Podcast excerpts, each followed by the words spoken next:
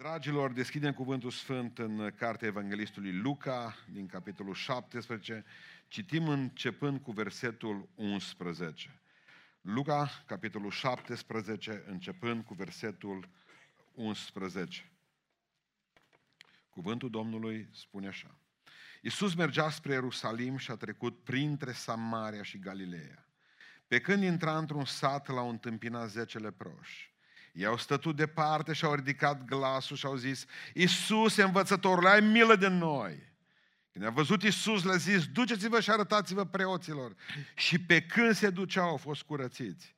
Unul din ei, când s-a văzut vindecat, s-a întors slăvim pe Dumnezeu cu glas tare. S-a aruncat cu fața la pământ, la picioarele lui Iisus și a mulțumit. Era samaritean. Iisus a luat cuvântul și a zis, oare n-au fost curățiți toți zece? Dar ceilalți nouă, unde sunt? Nu s-a găsit decât străinul acesta să se întoarcă și să dea slavă lui Dumnezeu? Apoi i-a zis, scoală-te și pleacă. Credința ta te-a mântuit. Amin, aleluia. Ședeți. Vreau să vă pun o întrebare, acum tot e cină și știu că nivelul dumneavoastră de mărturisire e maxim. Câte de dumneavoastră, de exemplu, circulați cu rezervorul de la jumătatea, de la jumătate spre gol, sau mai mult spre gol, și de multe ori ați fost până în Peco și ați băgat benzină și tot pe roșu parcă o rămas, sau între roșu și galben. Și mergeți așa de multe ori frământați, băi, să nu fie închis la Peco ăla, mai că dacă e închis așa terminat. Câți de dumneavoastră aveți uh, obiceiul acesta să mergeți cu rezervorul de la jumătate în jos gol, de obicei, și numai când e chiar rău, atunci băgați ceva. Ridicați mâna sus. Hai că mai sunteți, hai. Cine Domnului? Bun, vă pun întrebarea, câți dintre dumneavoastră acum mergeți cu el tot plin și cum iese de un milion de rezervor, cum vă speriați grozav și îl umpleți iar? Ridicați mâna sus. Doi, patru, cinci, cinci, șase acolo în spate, sub salcâm. Șase. Bun. V-ați pus întrebarea ce ar fi dacă s-ar căsători unul din prima cu cineva din a doua.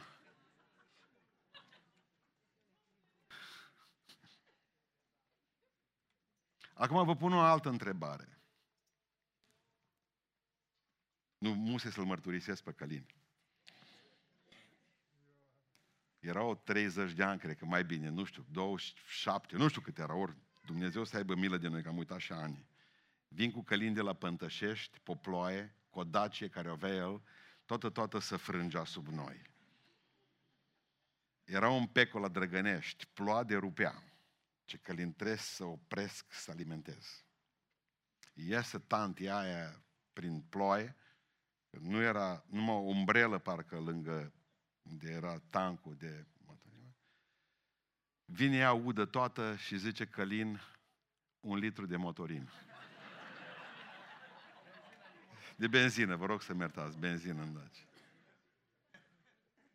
După ce au udat-o bine, zis Călin, un litru de benzină. Noi eram pe roșu, roșu spre negru deja eram. Da, mergeam spre negru acum și au pus un litru. Eu, el nu a auzit, de eu am auzit niște înjurături, numai în armată am mai auzit pe amândoi. Și am plecat până în Beiuș, dar el când s-a urcat în mașină și a trântit portiera, zice, nu am prea bună benzină, ci...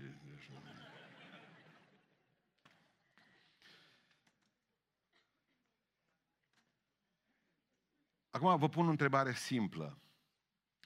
Pentru cei care mergeți tot timpul pe roșu, din care fac și o parte, din care fac și o parte, și cei care mergeți cu rezervorul plin, totdeauna nu mă mai lăsați din el, e diferență la preț de benzină.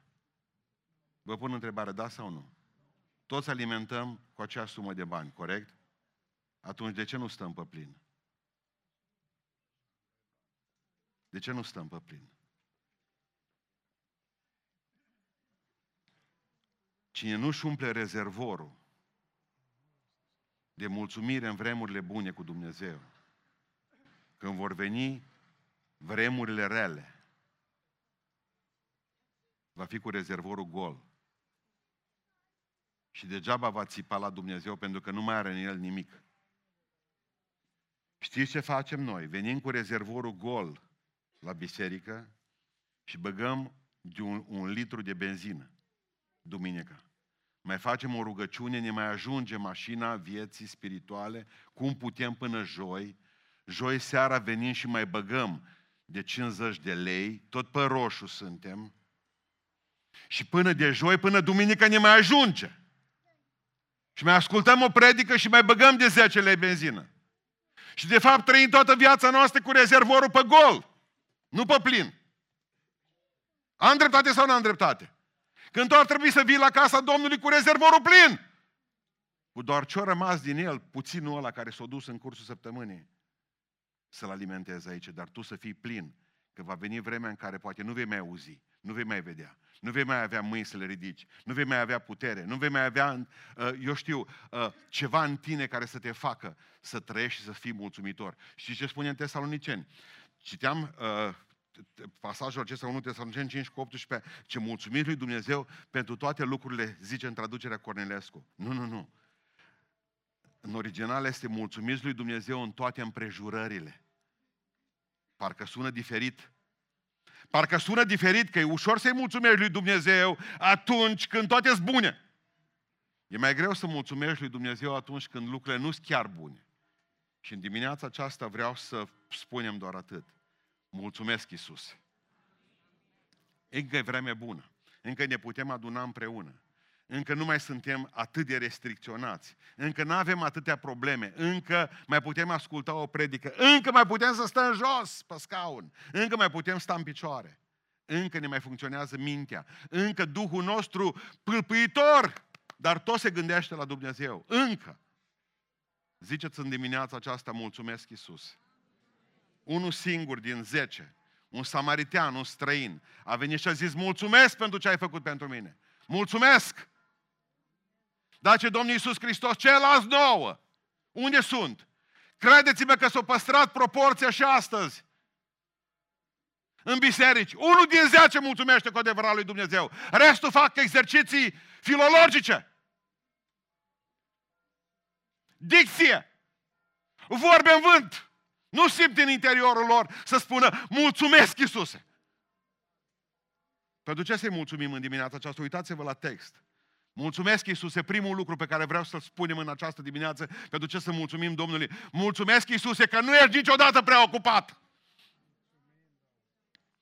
Și ce este interesant? Spune cuvântul Dumnezeu în Luca, în capitolul 9, spune că Iisus Hristos era în drum spre Ierusalim ca să moară.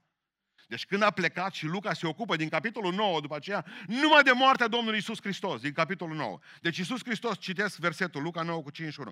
Când s-a apropiat vremea pe care avea să fie, care avea să fie luat la cer, Isus și-a îndreptat fața hotărât și a plecat spre Ierusalim. A venit din lumea lui, din cer, a venit cu gândul ca să moară pentru noi păcătoși. Și a fost un moment în care și-a pregătit ucenicii, în care le-a vorbit despre împărăție, în care i-a, s-a rugat pentru ei, i-a binecuvântat, i-a învățat principiile împărăției și a venit vremea în care să plece din lumea aceasta și să moară la Ierusalim, că știa că acolo îl vor omorâ. Și se duce spre capitală. Și într-un sat, din drumul lui spre glorie, spre cruce și glorie, îl opresc niște amărâți, mă și zic, Doamne, miluiește-ne! Trebuia să spună, s ocupat. N-am timp. Am ceva mai grozav de făcut. Pun o întrebare simplă. Dacă ar trebui să te duci să spune la București, dacă ar trebui să te duci în concediu cu nevastă ta, să vă duceți, de exemplu, la, nu știu unde vreți dumneavoastră, în Hawaii, și ai avea avion și tot, și bagaje făcute, și să vină cineva să spună, uite, am o problemă, nu poți discuta cu mine câteva minute. Și ce zice? Nu pot acum că sunt preocupat. Atât de mult știu oamenii că suntem ocupați încât 90% din cei ce vin la mine vin cu aceeași nenorocire de idee. Zice, frate, știu că ești ocupat. Serios, mă? Nenorocit ce sunt. Îți mai ocupat eu ca Iisus, mă? Îți mai ocupat eu ca Iisus? El a venit din lumea noastră, în lumea noastră, ca să moară pentru mine și pentru tine. Și El se oprește și are timp de frații Lui, de amărâți ăia, de nenorociți ăia. Și eu sunt ocupat? Eu sunt ocupat? Dar cine sunt eu gândat cu universul acesta desocupat? Cine?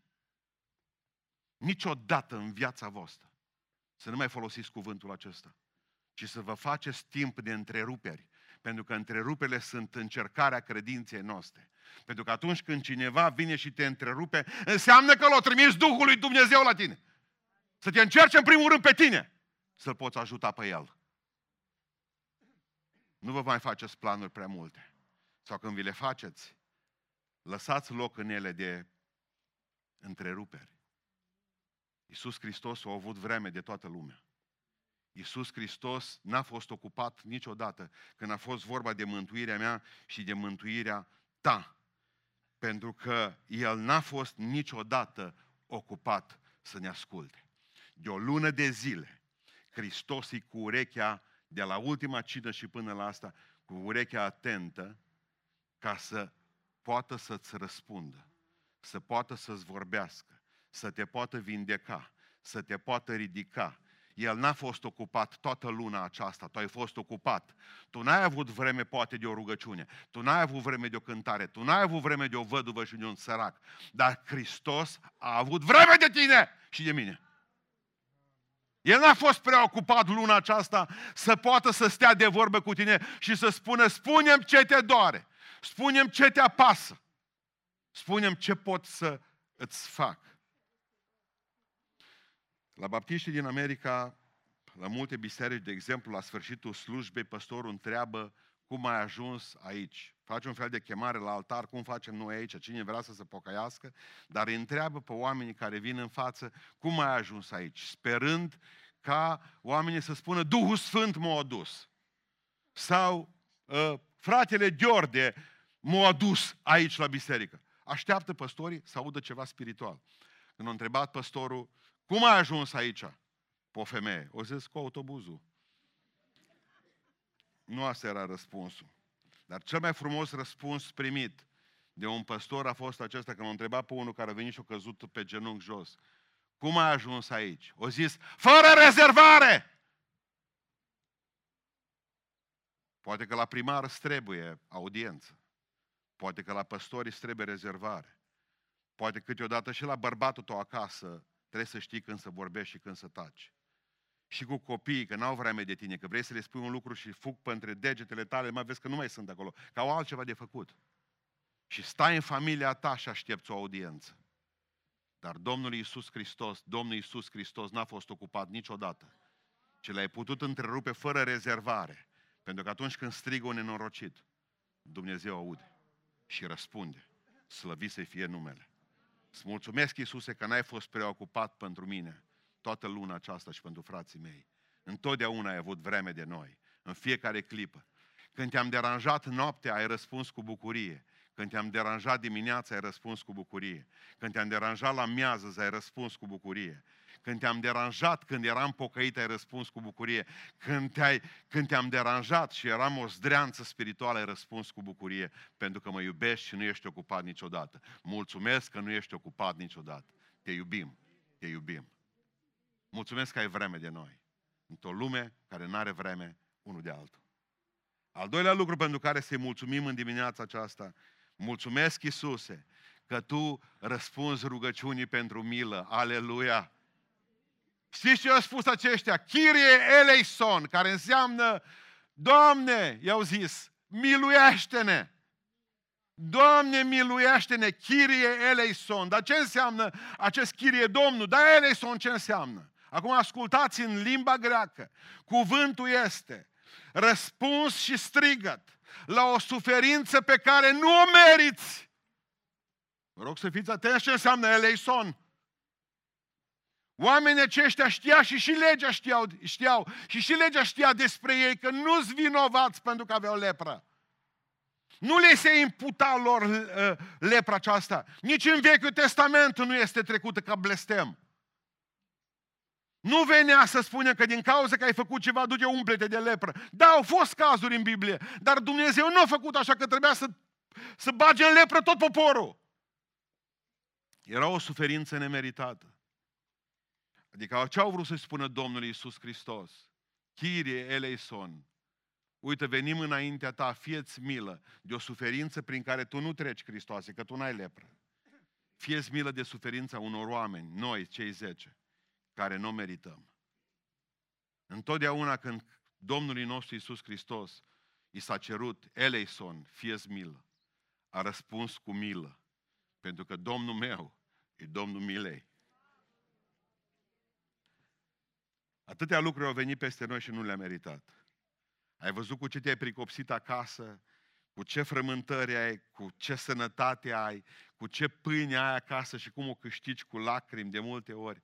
Și te întrebi, oare merit lucrurile acestea? Cei mai mulți dintre noi nu merităm asta. Și atunci putem striga și în dimineața aceasta pentru cei bolnavi. Merită Sergiu lucrul ăsta? Nu merită, are 14 ani.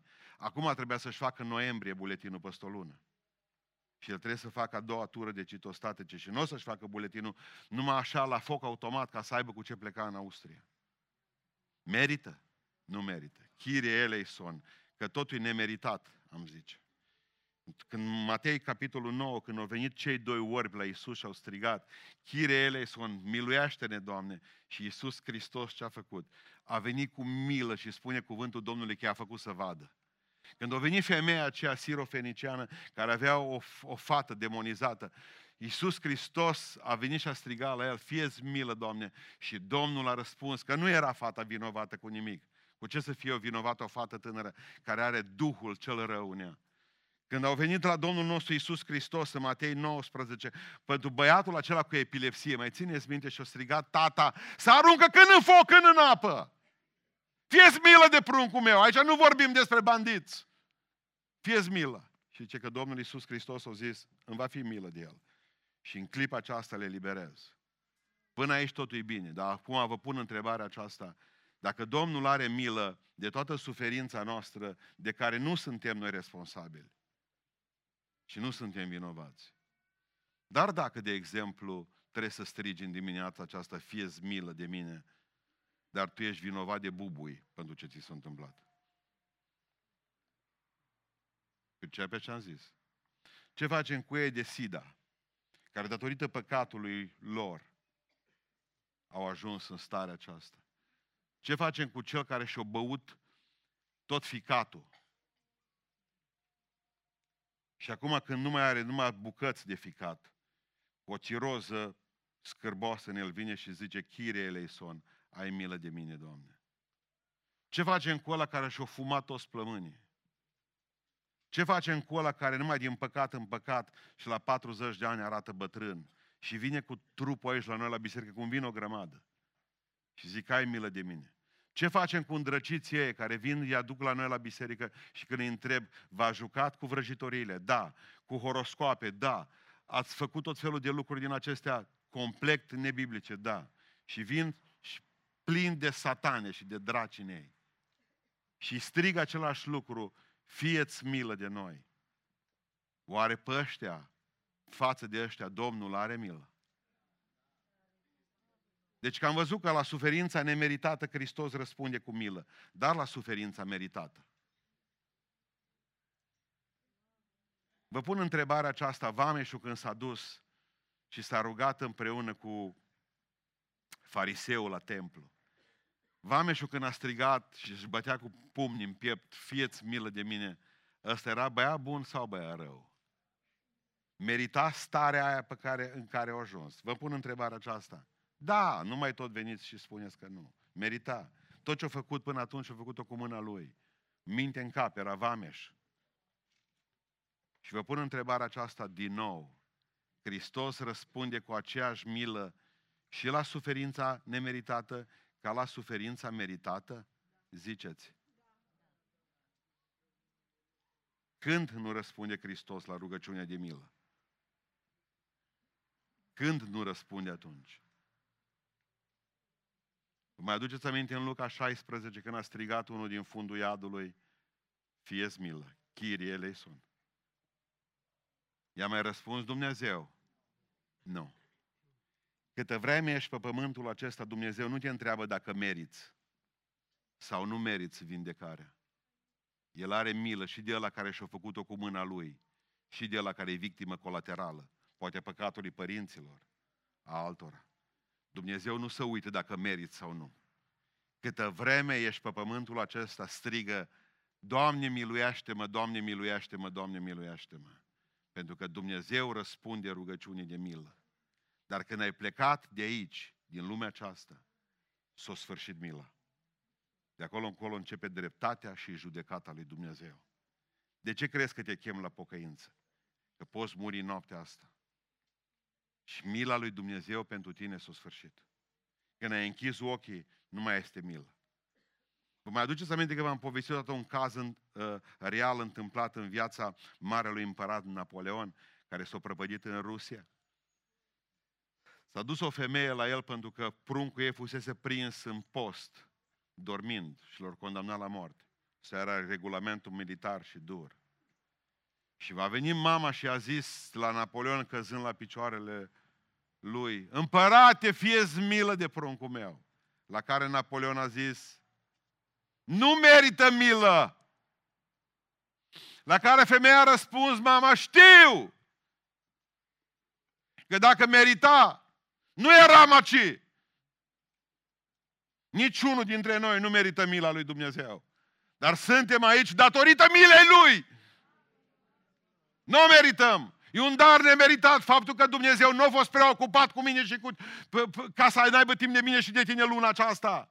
Nu merităm faptul că să aibă milă de noi, pentru că niciunul nu a trăit o viață bună. Dilema pe care am avut-o întotdeauna și v-am spus-o, nu este aceea care o are Iov când se scarpină pe gunoi și se întreabă de ce se întâmplă lucrurile ale oamenilor buni ca mine.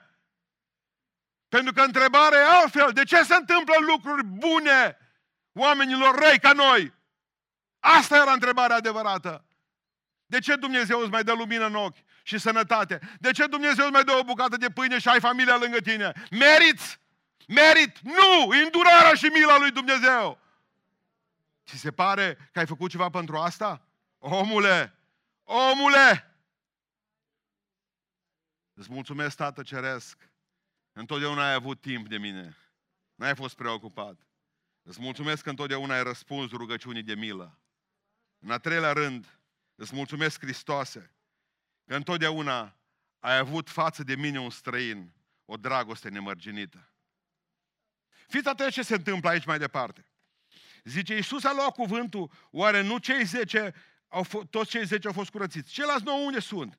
Nu s-a găsit decât străinul acesta să vină și să dea slavă lui Dumnezeu. Hristos nu vorbește corect politic. Îl face pe celălalt străin. Nu vedem incluziune aici, ci spune, ăsta e un străin, era samaritean, nu-i de nostru. Am zis, nu-i frumos cuvântul și urât să-l folosești, dar eu l-am trăit. M-am dus în America sau în alte țări în care nu știai ce te așteaptă la vamă. Știți ce era acolo în țara aceea? Scria cetățeni, dreapta, nicio grijă, mergeau toți fluierând că erau cetățeni. Mai că pup, se pupau cu ofițerii de poliție. Iar cealaltă parte scria străini, voi pe aici. Voi aveți probleme cu noi sunteți străini. Nu erau străini ai americani, nu erau străini australieni când am fost la ei, nu erau străini cei din Noua Zeelandă când am fost la ei, nu, nu. Noi eram străini. Știți cum ne simțeam? Ca ultimii oameni de pe fața pământului. Țipau la noi, ne descălțau, ne desfăceau bagajele, scoteau și crema Nivea din cutie, tot afară să uitau la noi cu mânuși în acestea, nu, cumva, nu era vorba de pandemie. Dar nu, palorii cu mâinile libere, cu noi cu mânuși ne tătau. Eram străini, mă. De unde vii? Din români? Hai, hai. Nu mai zi, nu mai zi, zicea. Las-o așa moartă. N-apucam să zic decât ro, rom. Vreau să zic Roma. Măi, Haideți să vă pun o întrebare. Dacă numai ăsta era samaritean, el azi nouă ce erau? Ziceți. Evrei! Simplu, e, nouă erau evrei. Unul singur era străin.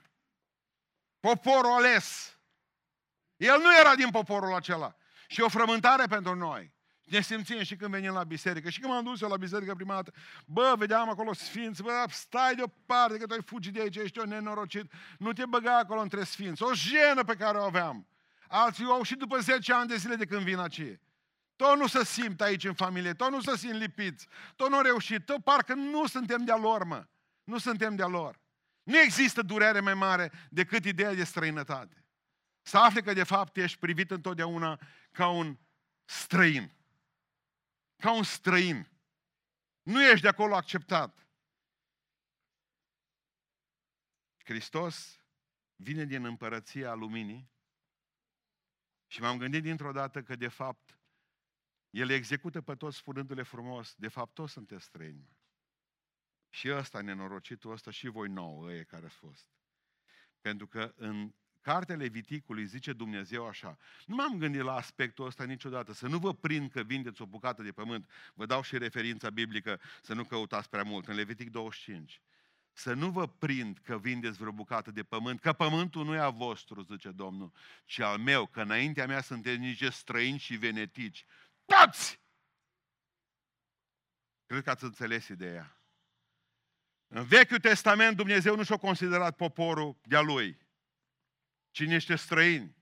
Pentru că toți am fost niște străini înaintea lui. Niciunul dintre noi n-am fost cetățeni împreună cu Sfinții. Dar prin Hristos am devenit frați cu El și am căpătat o cetățenie nouă. Și astăzi suntem cetățeni împreună cu Sfinții, oameni din casa lui Dumnezeu. Nu mai suntem străini. Suntem oamenii lui Dumnezeu, suntem proprietari împreună cu Hristos, moștenitori ai cerului. Casa noastră e sus, casa noastră e sus. Pregătită de Domnul Iisus, slăvit să fie numele. Acolo e locul nostru și vreau să vă spun ceva. Nu vă simțiți grozav de cetățenii aici. Că cetățenia noastră e acolo sus în ceruri. Abia așteptăm să ajungem în țara noastră adevărată. Aia e țara noastră. Hristos a spus că sunteți parte a cerului, a poporului meu. Spune cuvântul Dumnezeu, voi nu mai sunteți încă o dată în Efesen 2, nu mai sunteți nici străini, nici oaspeți ai casei, ci sunteți împreună cetățeni cu sfinții, oameni din casa lui Dumnezeu, oameni din casa lui Dumnezeu, cetățeni împreună cu sfinții. Ce mare lucru! Știți cum vreau să-i priviți pe frații voștri? Niciodată ca pe străini. Pentru că am ajuns la concluzia aceasta că atunci când îl vezi pe fratele tău, vă aduceți aminte de Iacov când s-a dus să se întâlnească cu fratele său Esau. Așa tremurau. Tremura Iacov și-a trimis nevestele în față, și-a trimis turmele în față. Trimis tot, tot, tot ce câștigat în față, numai să nu se ăsta era nervos, de 20 de ani umbla să-l omoare acum, vă dați seama. Și nu se potolise mânia lui Esau. Știți ce l-a rezolvat pe Esau? Întâlnirea cu, pe Iacov, întâlnirea cu Dumnezeu la Peniel. Când s-a întâlnit cu Dumnezeu la Peniel și s-a pocăit cu adevărat, știți ce a făcut Domnul cu el? O zis, lasă că rezolvă problema ta cu Esau. Ți frică de Esau? Da. Avem frici cu oamenii. Și Dumnezeu l-a cercetat pe Esau în noaptea aceea. Și când s-a întâlnit Iacov cu el a doua zi, Esau avea inima muiată. Pentru că niciodată nu o să poți face pace cu cel ce te dușmănește. Dar Dumnezeu poate să facă pace între tine și El. Că îl moaie și pe El cum te-a moiat și pe tine. Și trebuie să pricepe, să pricepe un lucru simplu și clar astăzi. Dumnezeu nu mai are străini. Toți suntem oameni din casa lui Dumnezeu. Comportați-vă frumos ca frați. În 1975, când a venit familia Luciurar Cornel la noi în sat, prima familie de țigani, de 40 de ani în satul nostru nu a venit o familie întreagă să vină străini. Că veneau nurori și că veneau gineri era altceva. Satul nostru micuț, vă dați seama, vecin cu mine a treia casă de la mine, casă de vânzare, o casă amărâtă, cine crezi că o cumpără? O familie de țigani. Toți am pus mâna pe furci, cosă, topoare. Rapid răscoală de la Bobâlna să-i aruncăm afară din, din sat. Nu exagerez, am fost 40, au fost 40 de oameni, tot satul au fost acolo, să spună nu, nu mă vorbesc că l-au blestemat pe ăsta care a vândut casa la țigani. N-aveam de unde să știu atunci că oamenii aceștia, n-aveam de unde să știu atunci că oamenii aceștia erau pocăiți. Nu erau pocăiți în sat decât vreo trei familii pocăiți. Dar țiganii aceia erau pocăiți. Pocăiți cu adevărat. Când a venit și a stat în fața noastră bărbatul acela, știți din filmele astea lui Custurița, cu pălăria aceea pe care o aveau pe cap, cu puțină mustață așa, și a venit și a stat în fața noastră. Și când a zis Dumnezeu să vă binecuvinteze, s-au muiat toți. Toți s-au muiat. De unde să știu eu, atunci când m-am dus să văd prăpădul, cum îi dăm afară, că au zis că așa ne umple satul de țigani. De unde să știu eu că șase luni mai târziu, mama mea avea să fie cea mai bună prietenă cu ea și eu dormeam în patul lor.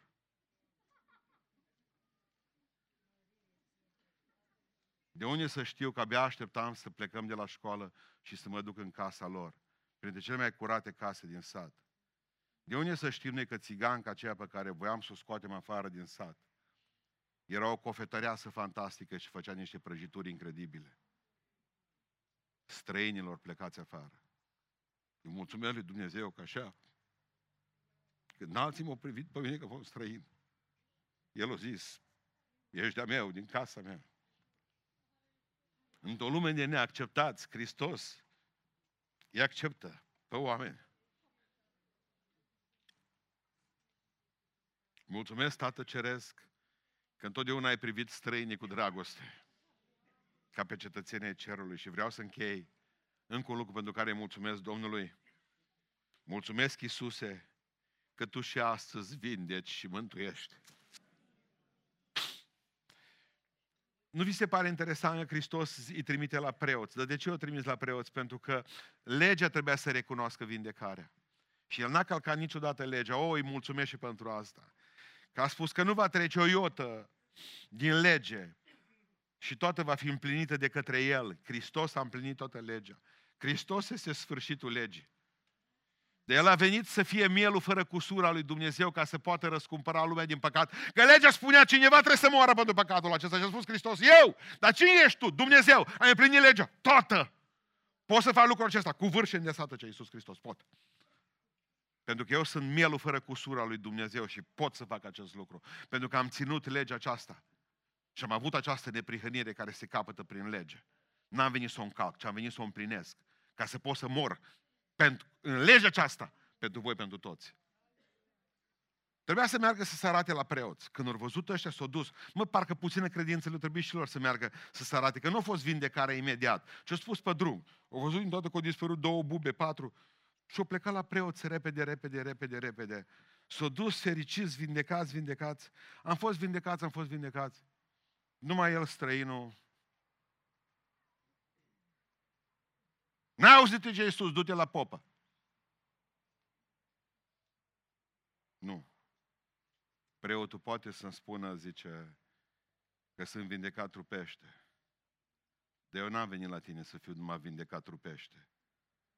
Eu am venit la tine că sunt păcătos și singur și n-am pe nimeni. Ce fac dacă mă vindec și mă duc acasă tot, tot păcătos? Eu nu mă duc de aici. Păi dar ceilalți au plecat în cei sus. S-au arătat preoților. Da, dar ei vor să fie vindecați doar trupește. Eu vreau să fiu vindecat spiritual, eu vreau să fiu mântuit, înțelegi? Eu nu plec de lângă tine. Că dacă preotul poate să facă ceva și pastorul poate să vină, prezbiterul poate să ungă pe cineva cu un deleb, numai Hristos poate mântui. Poate că mie mi s-o da sau altcuva de aici din biserică darul acesta al credinței, să crezi că poți să faci minuni și Domnul să facă minuni prin mine. Dar eu nu am puterea să fac minuni decât să te vindec, eu nu am puterea să fac minunea mântuirii tale. Pentru că numai Hristos este singura cale spre mântuirea omului. Și eu de lângă tine nu plec. De lângă tine nu plec. Adică Hristos nu numai că, nu numai că, că poate vindeca, Hristos te poate mântui astăzi. S-ar putea să te îmbolnăvești înapoi să pățești ca Lazar, că Lazar, după ce a fost înviat de Hristos, iară trebuie să mai moară odată. S-ar putea ca Domnul să te vindece astăzi de diabet și mâine să te apuce rinichii. Asta nu știu.